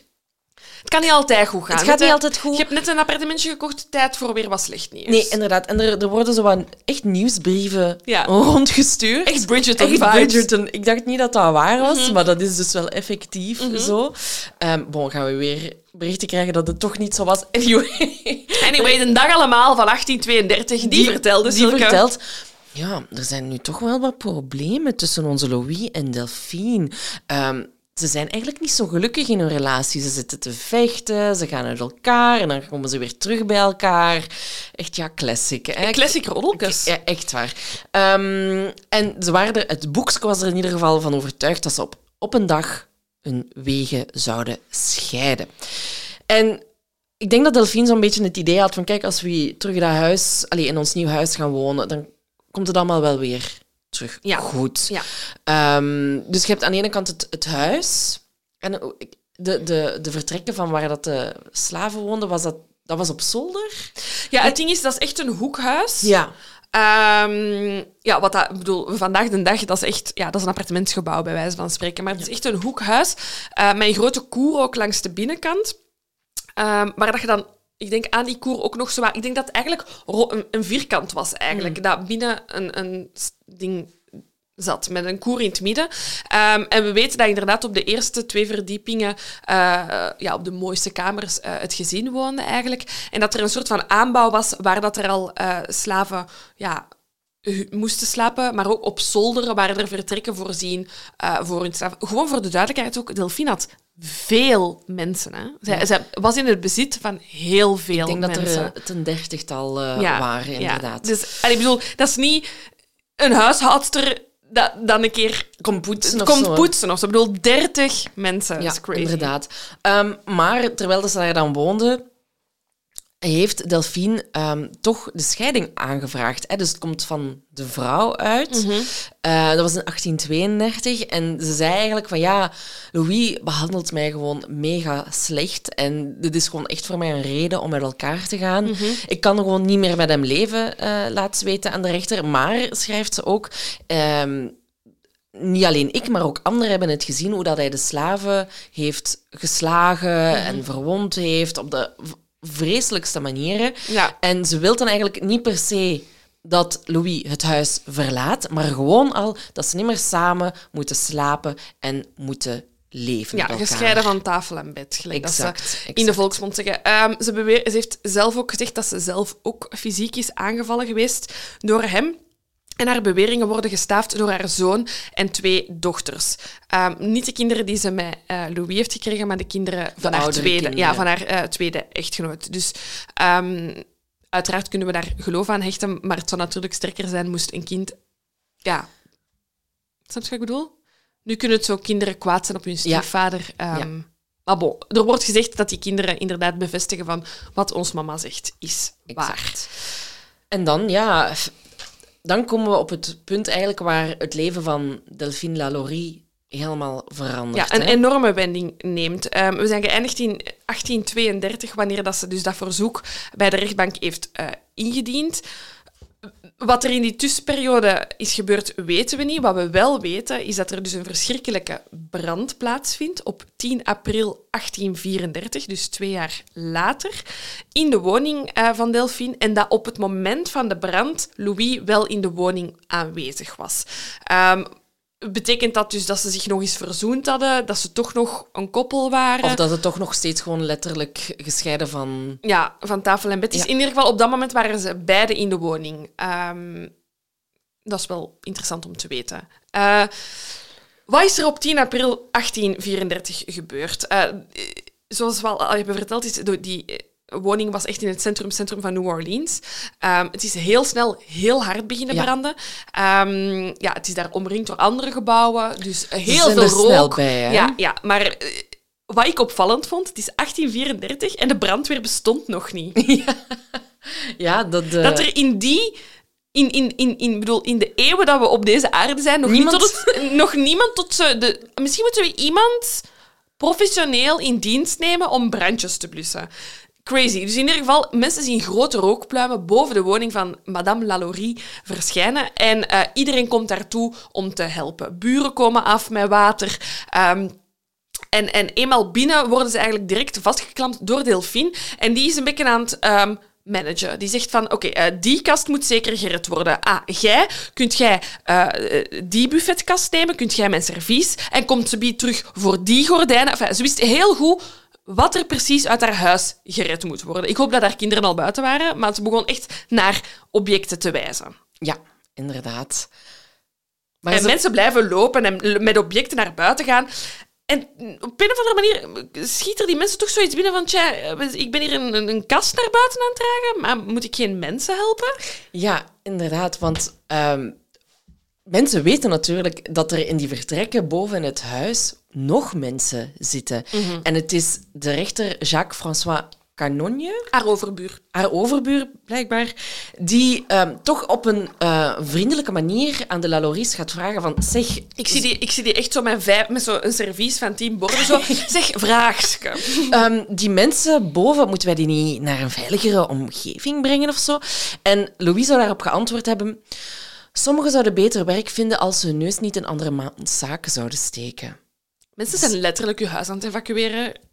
What the fuck? Ja, inderdaad. Um, en blijkbaar zou Delphine ook niet meteen aanstalten hebben gemaakt om te zeggen van ga, ga naar boven, ga, ga die mensen redden. Um, maar rechter Jacques, de overbuurman, die zegt ik ga me niet zomaar laten afwimpelen. Hij staat daar nog steeds met zijn tien borden. Ja, tien borden en drie kopjes. Sowieso. Daar, zijn, bedoel, daar, is document, daar, daar is documentatie over. Sowieso. Sowieso. En... Um, hij zegt, hij laat de deuren van de, van, van, de, van de vertrekken openbreken boven. En, en wat er dan naar buiten komt, um, is voor heel veel mensen een grote shock ja. op dat moment. Want in totaal komen zeven tot slaafgemaakte werkers naar buiten. En ze konden amper ademen, wandelen. En sommigen hadden ook echt verschrikkelijke verwondingen. En oké, okay, je denkt, ja, er is vuur en, en veel rook, uiteraard. Kunnen die niet ademen? Wandelen en gaan. Maar voor heel veel mensen die dat hebben aanschouwd, was het eigenlijk al meteen duidelijk dat dat niet allemaal door het vuur kwam. Want wat bleek? Ze waren uitgehongerd, gefolterd, ze hadden enorm veel littekens. Um, ze, werden, ja, ze hadden tekenen van dat ze vastgeketend waren geweest. Um, de slachtoffers, hun benen waren eigenlijk helemaal kapot door de zware kettingen waarmee ze uh, waren vastgebonden. Hun lichamen, zat, lichamen zaten onder het bloed van de vele zweepslagen uh, die ze hebben, hadden gekregen. Um, en er was een, een man bijvoorbeeld, de namen van, van de slachtoffers zijn niet bekend. Die zou een gat in zijn hoofd hebben gehad. Zijn lichaam zat onder de littekens. En er kropen zelfs ja, zodanig veel wormen en maden uh, in hem. Er was dan een andere jongen um, die getuigde dat hij had vastgeketend gezeten uh, voor vijf maanden lang. Mm -hmm. Dat hij s ochtends altijd mishandeld werd. Hij kreeg geen eten. Um, er bleek dan ook nog omstaanders te zijn die hadden gezien um, dat er eigenlijk waren marteltuigen in die kamer zich bevonden. Hè. Bijvoorbeeld tangen hadden ze gezien, uh, ijzeren halsbanden met pinnen. Eigenlijk een beetje wat we met het verhaal van Tanneke hebben gezien, mm -hmm. zo beeld ik het mij in. Um, nu goed, die slachtoffers kregen onmiddellijk medische hulp, uh, eten en drinken. Want herinner u de code noir? Ja. ehm, het is de bedoeling... Ja, als u... Als Er u waren, laat ons zeggen dat er gewoon te veel getuigen waren om die mensen niet te helpen. ook al... Ja, sorry, dat is, dat is dan weer het slechte in mij, maar dan denk ik ja. Nee, maar inderdaad, een goed punt. Want inderdaad, de, de wet en de praktijk is Ja. natuurlijk nog steeds Ja. iets anders. Ehm, dus die hebben medische hulp gekregen. En dan zijn ze overgebracht naar de lokale gevangenis. ja. Maar ze... wat moesten ze met die mensen doen, Silke? Leg het dan uit. Allee, dat zijn, zijn wel nog altijd slaven, hè? Je moet Ja. ze ergens bewaren. hè. En ze werden gewoon tentoongesteld. Ja. Ze werden tentoongesteld. ehm, en ja, zeker 4000 mensen zijn gaan kijken hoe dat die mensen Eruit daar, zagen. daar- eruit zagen Ja. en wat dat er met hen gebeurd was, naar de littekens. Echt de waanzin. Ik vermoed dat ze, als ze geen brandweer hadden, misschien ook nog geen ziekenhuis hadden. Misschien is dat de reden waarom dat je mensen naar een gevangenis brengt als die ehm, net zijn uitgehongerd en ehm, zwaar mishandeld zijn geweest. Maar effectief, gewoon heel New Orleans is het dagen na de brand gaan kijken naar hoe die mensen eruit zagen, hoe zwaar die mishandeld zijn. Ik weet niet of dat, dat uit, eh, eh, uit sympathie was dat ze dat hebben gedaan, of uit eh, gruwelijke fascinatie, maar ik vind het absurd. Ik heb ergens gelezen dat het gaat erover dat ze zichzelf ervan wilden overtuigen dat het er zo vreed aan toe was gegaan. Maar bon, dat is ook een excuus. Hè? Ehm, die mensen op dat moment, voor hen zijn dat geen mensen. Hè? Dat zijn geen mensen. Nee. Voor hen was dat een, een, een, een, een hoe noemt je het, een bezit. Ja. Bezit waar dat je nog... ah, ja, die kast was ook in vuur gegaan. Ik wil ook wel even zien hoe dat eruit is gekomen uit, uit de brand. Ah ja, en hier staat een persoon die voor mij geen persoon is. Ja. Ah ja, Ogar, allee, niet eens Ogar, maar, ah, maar ja, inderdaad, die heeft littekens Ah overgehouden. ja, het is waar wat ze zeggen. Het is toch zo erg als dat ze... Ja, Ja. exact. Het zal daarover gegaan zijn. Ehm, wat dat ik ook heb gelezen, ehm, is dat ehm, ze ook een 70 jaar oude vrouw eh, hebben gevonden die vastgeketend zat aan eh, ja, het, het, het, het, fornuis. Ja, eigenlijk, bij, zij is eigenlijk... Ja, dus zij is... Want...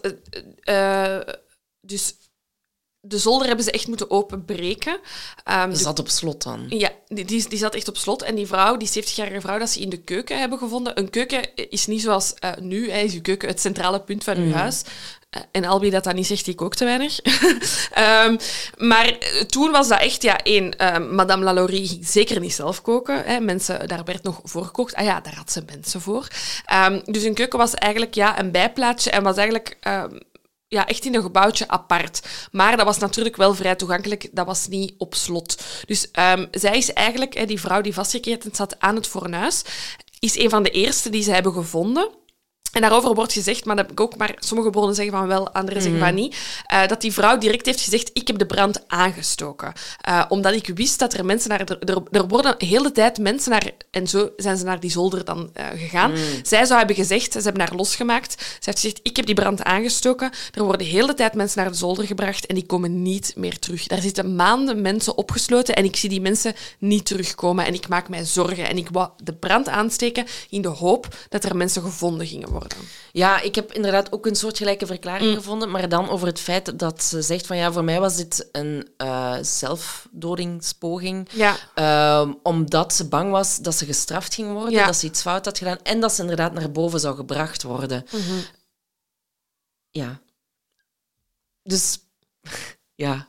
Maar het feit dat we die vrouw hebben als getuige, ehm, geeft ons de kans om nu terug te gaan over het hele verhaal van, van Madame Lalaurie. Want er zijn, we hebben dat nu een beetje achtergehouden eigenlijk, maar er waren al een tijdje geruchten over eh, dat zij ja, eh, haar eh, slaven gewoon niet goed behandelde. Ehm, dus er waren wel al wat tekenen aan de wand, maar het is pas met de brand eigenlijk duidelijk geworden dat alle mensen die in haar bezit waren, ja, echt gewoon extreem mishandeld zijn geweest. Ja. Ehm, We en, hebben natuurlijk ook al, hè, we weten al van Louis, ja, daar heeft ze zelf over verklaard dat hij ja. eh, zijn personeel eh, niet goed behandelde en, en mishandelde zelfs.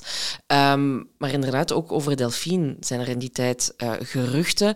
Sommigen hebben heel vaak eh, buurtbewoners, het was inderdaad in het centrum van New Orleans, mensen s'nachts horen roepen, ehm, geschreeuw, geween. Eh, en dan is er ook nog een heel frappant ehm, feit over een, over een meisje, Ja. over een jong meisje dat als ja, dat, dat slavin was, die slavin was. ja, die Ehm, geboren is waarschijnlijk in, eh, in, dus- in de slavernij. Ja, ja. Ja, eh, die op een gegeven moment eh, het haar van Delphine zou hebben Moeten kammen, Moeten want kammen. dat kun je blijkbaar zelf niet meer na een tijd. En ze had iets te hard getrokken, waarschijnlijk aan de borstel of aan het haar. En Delphine heeft haar willen straffen. Ehm, is met de zweep achter haar aangelopen. En het meisje is dan het dak opgekropen. Maar Uit angst gewoon. Uit angst is daar haar evenwicht verloren. Delphine stond ook op het dak trouwens. ehm, en is dan gevallen. En is zo gestorven. Ehm, maar er, ja, er is, we hebben geen concreet bewijs. Nee, dat is echt die moeilijke grens wat we in het begin hebben uitgelegd, is met die, met die code, hè, waar, waarin dat ze aangeven van je mag mensen niet folteren, ehm, je mag je slaven geen pijn doen, je moet er goed voor zorgen. Gaat die code en, en dan heb je de realiteit. Want, want wat moet je doen als jij wordt eh, geslagen ehm, door uw, uw, ja, uw bezitter, zeg maar, hè, de, door uw meester, vind ik zo'n fout woord. Ehm, wat gaat jij doen? Gaat jij naar de politie gaan en aangifte doen? Dus die grens was super Het moeilijk. mocht ook niet. Nee, Want dat, dat is het hele punt. Hè. Je hebt wel die code noir, maar als jij slecht behandeld wordt door je bezitter, Mhm. dan mocht jij niet gaan getuigen in de rechtbank. En dat is ook wat dat hier volgens mij gebeurd Ja. is. Want eh, Delphine is inderdaad voor een rechter moeten verschijnen. Ehm, er, ehm, er is een advocaat bij aan te pas gekomen. Eh Delphine heeft eigenlijk ja, een tik op de vingers gekregen. Heeft haar slaven moeten verkopen. Ze heeft die dan daarna gewoon terugverkocht. Maar gewoon door het aanzien en de status en het geld die dat zij ze had, heeft, ja. ja, was dat voor haar een klein akkefietje. ja. Dus maar er, er, er is geen concreet bewijs of er zijn geen ehm, papieren achtergebleven of documenten dat het meisje inderdaad eh, dat, dat dat is gebeurd, Ja, ja. Maar we weten wel dat Delphine op een gegeven moment ja. voor de rechter is, is moeten een heel groot deel van de eh, bewijzen, zeg maar, of de informatie die dat wij hebben gevonden, eh, komt van het internet, maar is eigenlijk gebaseerd op een boek van een vrouwelijke. Ik weet niet of in mijn hoofd is vrouwelijk, maar misschien is is het gewoon bon, bon, van een schrijver, een gezichtkundige schrijver, die in 19, eh, in 1836 in New Orleans was. Ehm, en dan, eh, denk ik, terug naar Europa is gekeerd, van waar hij afkomstig was. Ehm, en een zo retrospect twee jaar later over zijn, of haar, dat weet ik dus niet meer, hun travels heeft geschreven. Ehm, en daarin wordt het verhaal van eh, de Lalories eigenlijk beschreven. Het probleem is natuurlijk, ja, dat is een schrijver die daar twee jaar geleden was en daar twee jaar later een boek over schrijft. En zich ook maar baseert op wat dat ze gehoord heeft. Ja, Dus in welke mate klopt dat dan? Ja. Ehm, maar daar gaan we het straks ja, zeker nog over hebben. ja. Ehm, nu, de mensen waren boos in New Orleans. Ah. Ze Dus waren eerst gaan kijken naar wat dat er effectief gebeurd was. Het was zo alsof dat ze hun mening grondig moesten vormen. Ze hadden zoiets van... ehm Amai, dat is raar, want weet je, dat is wel een van... Allee, dat is echt zo, ja, de BV, hè. De, Mhm. la- iedereen kende de Lalauries. Elke week werd erover geroddeld. Iedereen roddelde waarschijnlijk even hard mee. Oh, dat kan toch niet dat dat gebeurd is. Ze zijn eerst even gaan kijken of het wel waar was. Dan hebben ze hun eigen conclusie gevormd. Hadden zoiets van, oké, dat is wel erg wat er met die mensen gebeurd is. En dan, they were pissed. Kijk, het is zo dat... eh, dat eh, ja, bon, iedereen had gezien wat dat er gebeurd was. Dus de lokale sheriff die dacht, ja, er moeten mensen gearresteerd worden. Delphine moet gearresteerd worden. Ehm, maar ja, de tijd komt en gaat en Delphine laat zich niet zien. Nee. Ehm, totdat er op een gegeven moment zo'n koets aankomt ehm, met nog één, ja, de, de, de, de koetsier. Ja, de koetsier die nog in dienst was. die nog in, dien, in dienst tussen aanhalingstekens was. Die komt aangereden.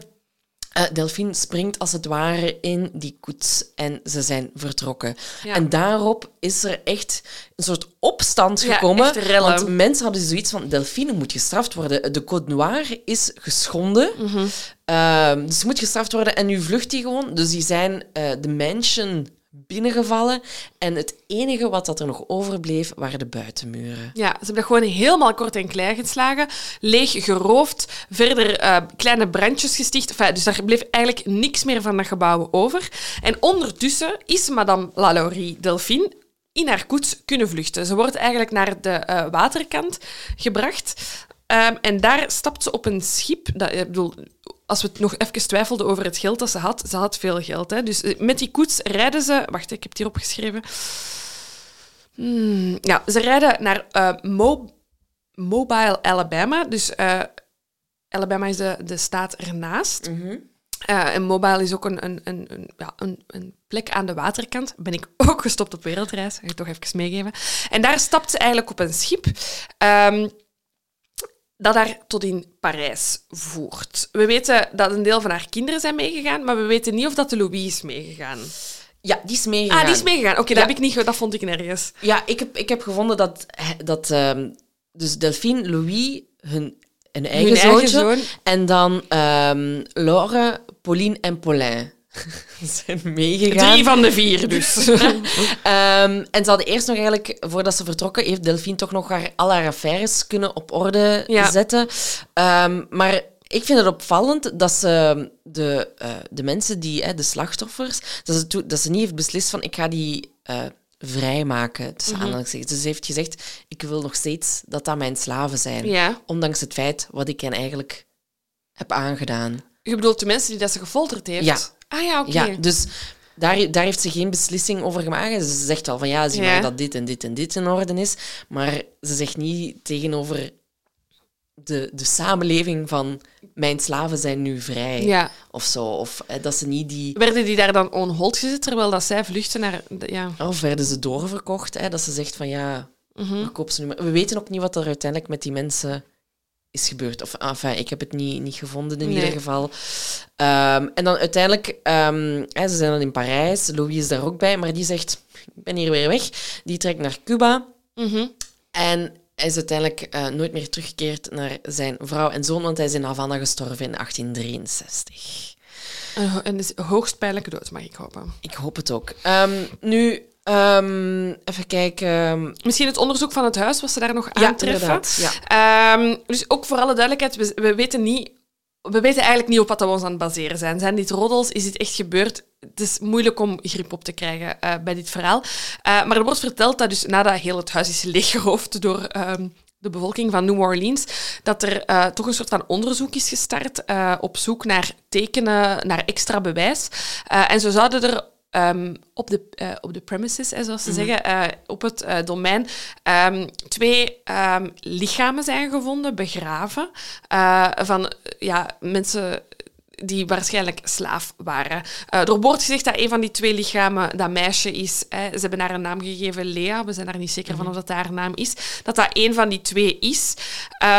Maar eigenlijk zijn ze daar niet zeker van. Er is totaal geen concreet bewijs dat er ehm, lichamen zijn gevonden Ja. op de premises. Ja. Maar wat wel opvallend is, is dat hè, we weten dat Delphine 30 slaven had. Ja. Ehm, er zijn sowieso wel elf van verkocht Ja. nadat ehm, ze naar Parijs zijn vertrokken. En dan gaat het niet over de, de slaven die, ge- die, gevonden, Die gewond eh, die, gewond zijn geraakt.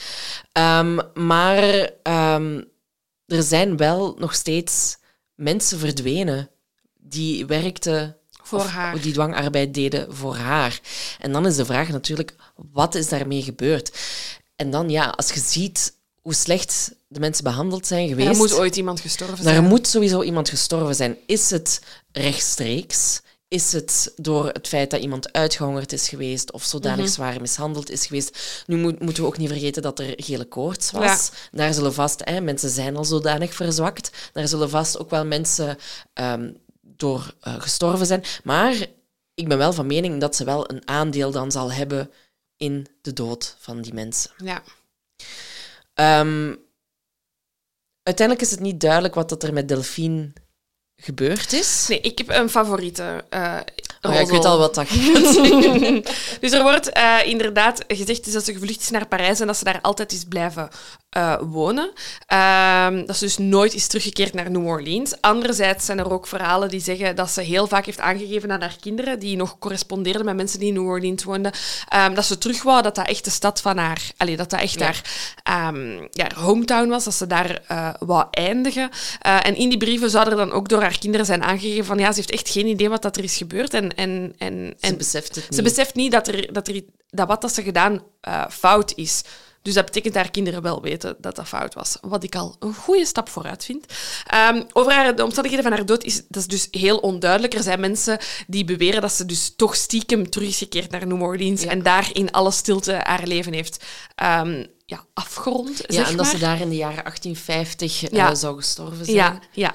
maar eh, mijn favoriete theorie is eh, dat ze in Frankrijk om het leven is gekomen tijdens het ongeluk van een everzwijnenjacht. Ja. En dan zie ik dat echt heel Ja. bloederig voor mij. Ik zie dat zwijn aankomen ja, zij, lopen. Zij, zij staat klaar met haar wapen en, en ze schiet, maar het is een losse flodder en het lukt niet. En dan is er één everzwijn en dan ineens is er een kudde van everzwijnen en een beetje zo de opstand die in New Orleans was, zo allemaal op haar en allemaal met hun slagtanden door haar.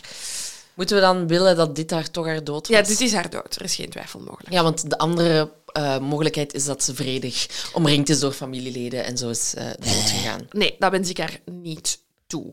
Eh, er is een graf gevonden in een eh, klooster in, eh, in de, ja, de contouren van Parijs, eigenlijk, hè, waar dat er zogezegd inderdaad een Marie Delphine Macarty, hè, dus naar haar eerste naam eigenlijk, ehm, begraven zou, hebben, zou liggen. Ehm, het klinkt wel als Delphine om zich niet te begraven met de naam van haar eh, derde echtgenote, aangezien, ja, De geschiedenis. ja, ja, ja. dus ja, moeilijk te zeggen wat er echt gebeurd is. ik wil nog even een paar... Ik heb zo nog een reeks bedenkingen eh, opgeschreven. Ik heb eigenlijk nog een heel deel over waar, ja, what the waarom, fuck. waarom, waarom is dat zo'n mythe? Of, of- Ja, en eh, wat weten we en, en, en kan dit? Hè? Ja. Ja, oké, dus we willen Dus het zelf we doen. hetzelfde doen. Eh, want er is ehm, heel veel geschreven over Delphine, over wat dat ze gedaan heeft, ehm, over wat Louis gedaan zou hebben.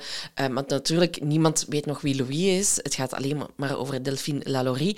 Ehm, maar er wordt, werd geschreven van ja, er zijn medische experimenten geweest. eh, mensen hun, hebben ehm, hun ingewanden zijn eruit gehaald. Mensen hun botten zijn gebroken. Ja. Opdat ze dan opnieuw op een bepaalde manier samengesteld konden worden. Echt de meest gruwelijke dingen. Ja.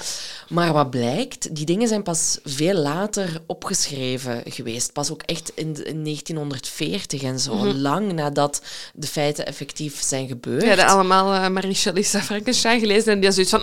"Mm, Ik kan dat ook dat doen. kan ik ook. Dus daar is de, de mythe echt ontstaan. Hè? En ook de kranten destijds, op het moment van de feiten, zijn echt helemaal wild gegaan. Want de feiten waren al ernstig, waren zeer serieus. Maar ze zijn dan toch nog echt voor de sensatie gewoon 500 stappen verder gegaan. Ja, vooral ook omdat ik denk, en daar had ik het ook heel het verhaal heel moeilijk mee, waarom? Wat is haar drijfveer geweest? We weten van Delphine, ze is opgegroeid in een eh, gezin waar slavernij als iets vanzelfsprekend werd beschouwd. Dat weten we. Maar we hebben ook geen enkel gerucht of bewijs dat haar ouders op een slechte manier met die mensen omgingen. Bon, het feit dat je slaven hebt is fucking wrong. Maar het is niet dat ze een slecht voorbeeld heeft gehad. Ook eh Delphine, de geruchten over Delphine starten pas bij haar derde huwelijk. Hè. Ze heeft al twee huwelijken achter de rug, waar dat ze ook altijd in het bezit is geweest van mensen. Ehm, die geruchten waren er toen niet. Ze is zelf aangifte gaan doen voor mishandeling van haar man. Waarom zou ze dat dan zelf doen? Dus ik, ik, ik zat met heel veel vragen daarover. Ehm, en een, een van de podcasts die ik heb, eh, heb geluisterd, ik kwam zelf met de suggestie, en dat vond ik eigenlijk wel heel interessant. Is het een beetje het idee van als je als pester, als kind, zijt je eigenlijk zelf ooit gepest geweest? Of heb je hè, jezelf heel veel angst om gepest te worden? Dus doe ik dat maar terug naar de mensen. Eh, is het omdat ze zelf mishandeld werd door haar man? eh, dat ze die, die ja, dat ze ja, zelf in een soort van macht, allee, de macht wou teruggrijpen. Hè. Is het omdat ze twee huwelijken heeft gehad, waar dat ze heel ongelukkig is, waar dat ze geleefd is door, door haar man, wou ze ja, de macht in, in handen grijpen? Is het dat waarom dat ze het heeft gedaan? Want eh, ik twijfel er niet aan dat zij hierachter zit. Ik ben er 100% zeker van dat zij de drijfveer is en niet Louis. Ik denk wel dat haar gedrag te verklaren valt door het leven dat ze ge- geleefd heeft, maar dat mag nooit een excuus zijn. Ja, ik, sowieso zijn ze alle twee erbij betrokken. Hè? Mhm. En ik denk ook niet dat ze, dat ze bang van hem was en dat ze maar gewoon meeging in Nee, hoe dat dat hij zich eh, gedroeg. Ehm, maar ja, wat dat we niet mogen vergeten, inderdaad, zij was een pak ouder dan Louis. Ze had het geld. Mhm. Ze had de macht eigenlijk. Dus machteloos was ze sowieso niet. Nee. Hè? Ehm, ook in die relatie met Louis. Ehm, en ik denk dat ze, dat ze er misschien samen in mee zijn gegaan. eh, om, en dat zij misschien gezwegen heeft. Dat is ook wat ik ergens gelezen heb. eh, omdat ze haar reputatie misschien niet wou aantasten. Hè? Zo van, zij was welgesteld.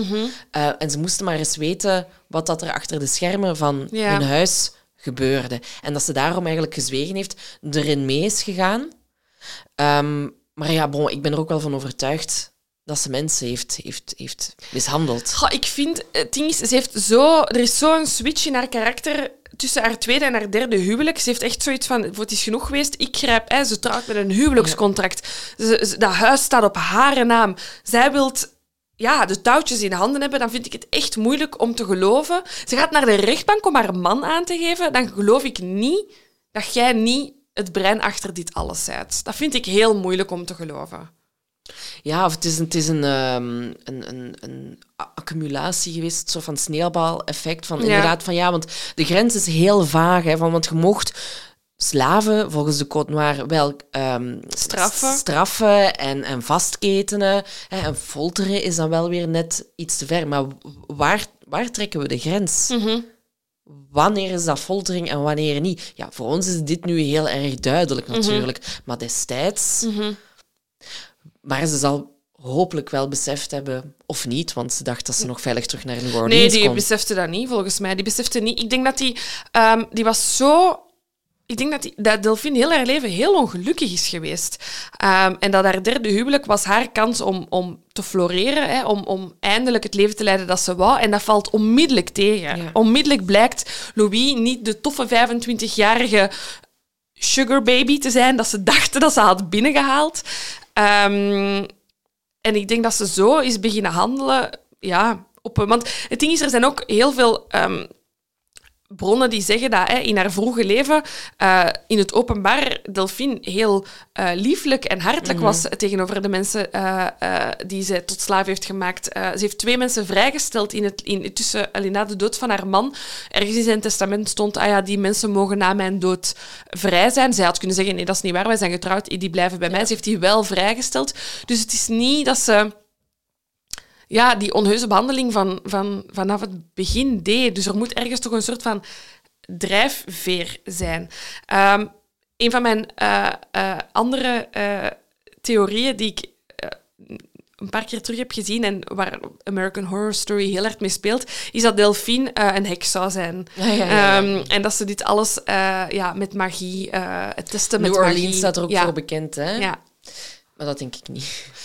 Ik, Nee, ik hoop dat je... allee, Ik ga ervan uit dat eh, heksen heel goede wezens zijn en mensen geen pijn zouden willen doen. Maar dat gezegd zijnde, waarom is dat nu zo'n populair spookhuis? Waarom hè, is, is, is dat nu nog zo, zo gekend? Ehm, wat dat ook opgeschreven ergens staat, of wat dat een mythe is, is dat er ehm, eigenlijk nog tot 24 of 21 dagen na de brand ehm, mensen, andere mensen nog hebben gehoord die daar zouden zitten of waren het geesten, spoken, eh, spirits. Want ze konden niemand vinden. Ja, ja Ze bleven geluid horen, maar ze bleven was inderdaad geluid horen. Eh, en dan in 1970, hè, want het huis is helemaal terug opgebouwd geweest, hebben ze ook ehm, ja, eigenlijk alles aangepast en, en, en vernieuwd. Ehm, maar er, er is nooit een lichaam gevonden. Ehm, even kijken. Ja, en dan eigenlijk nog een beetje door de loop van de geschiedenis heen heeft het huis ook nog verschillende functies eh, Ja. gehad. Het, zijn, er is ook nog, eh, het is ook nog een appartementcomplex geweest en er was één bewoner die eigenlijk tegen een vriend zei van... eh, ik hoor hier van alles en ik zie hier van alles. En ja, hier zit volgens mij echt wel een, een, Bad vibes. een, een demon. Ja. En als ik ah, sterf, dan zal het daardoor zijn. En jij zal me niet met rust laten tot ik sterf. En echt niet veel later hebben ze die man dood aangetroffen. Ehm, dus er zijn wel inderdaad wel loesje dingen geweest. Waardoor dat dan nu zo die immense aantrekkingskracht heeft. Hè. Ook mensen die dan zo, ja, als ze eraan passeerden, nog zo rare vibes kregen. Of mensen dingen hoorden. En, en vooral ook ja, het feit dat er appartementencomplexen zijn geweest. en iedereen is er zo wat weggejaagd of Ja, uit ja, ja. angst. Ehm, er, er is ook een hele, hele periode geweest dat er ehm, bedrijfjes in konden zitten. En het ging echt, met elk bedrijfje ging het slecht. Dus dat er een soort van vloek Ja, op zat. op de grond. Inderdaad. Ehm, dus ja, uiteindelijk in 1893 eh, wordt het door iemand gekocht, het gebouw. En die heeft er dan een plakkaat voor gezet en gezegd van... Dit is the haunted house. Um, there is an end to everything, so there is with ghosts. Come and be convinced. Admission 10 cents. Ja, ik zou al binnenstappen. Hè. Zou jij gaan? Nu ik dit verhaal ken wel. Maar ik ben, ik ben geen fan van spoken en griezelhuizen Oh, love en it. whatever. Ja. Nee. Ehm, fun fact ook nog trouwens, Nicolas Cage heeft er ook nog... Dat- ja, op- in 2007 heeft hij het gekocht voor 3,45 miljoen. en, dan, en dan is hij er weer vertrokken ook. Ja. We weten niet, weten Ik niet niet, waarom. dat, ja, ik denk niet dat hij er heeft gewoond. Alhoewel, Nicholas. Nicolas. Crazy boy. Eh, dus ehm, ja, je kunt er nog steeds een tour gaan Ja. doen. Ik heb het niet gedaan. Ik, heb, ik had ook schrikscheiter, Lucas, mee. Die, die zou niet kunnen slapen dan. Nee, maar het is, het is ehm, een rijke geschiedenis van, van New Orleans. Het is echt een centraal... Altijd als je New Orleans intypt en je krijgt zo tien dingen van New Orleans dat je moet weten, staat dit ertussen. Eh, of dit huis in ieder geval. Wat ik opvallend vind, is, is de gebeurtenissen zijn gebeurd in de 18e, 19e eeuw. Mensen waren in shock. Mensen zijn in opstand gekomen. En toch duurt het nog tot op de dag van vandaag om, om zwarte mensen op een gelijke manier Maar te ja. behandelen. Dat vind ik zo raar. Er is ergens daar toch een soort een, een besef geweest van dit is een grens en we zijn er over gegaan. En toch, ja, was er heel weinig verandering in de maatschappij. Ja, omdat het voor toen echt niet meer dan normaal was. Dat, het concept van ik heb geen slaven bestond niet Nee. als welgesteld persoon. Nee. Dat bestond niet. Dat was de normale gang van zaken. Ehm, en ja, dat heeft traag, maar gestaag en gelukkig is het dan afgeschaft. Ja. Maar ehm, ja, ik denk gewoon dat het een heel andere mentaliteit dat er toen heerste. Dat is echt lichtzinnig gezegd hoe dat ik het nu zeg. Maar, Ja. maar ehm, mensen wisten toen niet beter of hadden gewoon zodanig oogkleppen op. Ja. Hè, als, als, ja, nee, want dan ga, ik, dan ga, ga ik er excuses voor verzinnen en dat is niet nodig. Ehm, Ja, Ja. Ik, vind het, ik vind het raar. En ook zeker nu dat je het zo, dan, zo nog als spookhuis... Het ding is, een spookhuis is voor mij zo... Daar, zit, daar moet ook een, een, een, een, een, een humoristische kant aan zitten, aan en dat dit is echt alleen maar dramatisch. En dit is enkel drama. Voor mij een spookhuis is... eh, er er is een oude vrouw gestorven en ze loopt hier nog door de gangen. En, en Ja. die vrouw is oud en die is gestorven en haha... En ze komt eens boe zeggen. en ja, maar ik bedoel, dit, is, dit zijn folteringen, dit is gruwelijk. Dus ik vraag me af hoe je dit tot spookhuis kunt ja. maken. Daarom, dat is om, ook een bedenking die ik mij nog maakte, van zou ik, wel, zou ik het wel willen gaan bezoeken, maar Mhm. gewoon omdat ik het verhaal nu inderdaad ken en ehm, er een soort van ja, eerbetoon, het is misschien ook weer te, te hard uitgedrukt, maar gewoon van besef dat dit hier gebeurd is. Ja. Ehm, terwijl ja, er bestaan, ja, er, het wordt echt op, op ehm, ja, hier wordt echt grof geld aan verdiend. Ja, en gaat niet naar slachtoffers. Of toch Nee. niet naar een, naar een ja, vereniging. Nee. Maar met heel die, die die regio, ik, ik vond dat super moeilijk om daar te zijn. Hè, want het is een prachtig historisch centrum. Hè. We hebben dan daarna ook, je kunt dan de, de plantageroute doen met een auto. En dan rijd je langs al die mansions. Hè, die, die, die- en dat zijn super mooie oude gebouwen met dan, gelijk echt in die films, zo die grote bomen. En, Ja. en je ziet dat en je wilt dat ook zien, je wilt dat bezoeken. Maar je hebt zo heel de tijd ja, een onbehagelijk gevoel van naar wat ben ik hier eigenlijk aan het kijken. Ik, ik heb een beetje hetzelfde als je Auschwitz gaat bezoeken. Dat is zo, Ja. Je wilt dat bezoeken hè, en je betaalt daar grof geld voor, want dat is ook zo. Hè. Je gaat, en, en, en daarvan denk ik dat we wel weten dat het op een goede manier wordt Mhm. geherinvesteerd. Maar met al die attracties ben ik zo... Ja, het feit dat het al attracties genoemd wordt. Maar ja, maar al- zeker dit, want dit is echt heel commercieel. Ja, maar ook bijvoorbeeld, eh, dat zie je ook soms, ehm, is dat er... Ja, die plantages, dat ziet er prachtig uit. Dus dat wordt ook gebruikt als, als huwelijkslocaties. ab- absurd, absurd dat je daar wilt trouwen. ja. Dus dat is gewoon een bedenking die we nog willen Ja. meegeven, Ja. eh, denk ik. eh. Zegt het meisje dat, nee, ik, ja, ik, ja, ik ga dat wel zeggen, dat ehm, op een school heeft gegeven dat ons eh eindjaarsbal op het uh, Koloniëpaleis in Tervuren heeft gedaan. Maar je ook kunt trouwen trouwens. Dus niet doen. Doe het niet. Denk even na wat, er, wat dat erachter zit of zo. Kijk, we hebben, we hebben ook dingen geleerd. Hè, Ik, ik, ondertussen, le- ik dus, leer eh, elke keer bij. Elke keer Ja. als ik dit soort dingen, als we dit soort zaken brengen, ben ik altijd, altijd achteraf heel dankbaar voor de informatie dat weer tot bij mij is gekomen. Ja, en mocht er weer, allee, je kent het, ehm, mocht er weer iets zijn wat we, wat we niet correct hebben aangepakt of zo, laat het gerust weten. Zeker. Eh, we leren graag ja, bij. we staan er voor open. Dus bedankt om te luisteren. Wij gaan nu naar de mol kijken. en daarvoor. Dus het stukje van het begin van de aflevering nemen we, nemen we op straks. Dit wordt echt meta. Goed. Ja, dit wordt meta. Bedankt om te luisteren en Tot ciao, de volgende. Bye. Nog even over die grootse en epische muziektheatervoorstelling. Het achtste leven voor Brilka is een marathonvoorstelling van 5 uur. Koop je tickets voor deze bijzondere theateravond via oostpol.nl.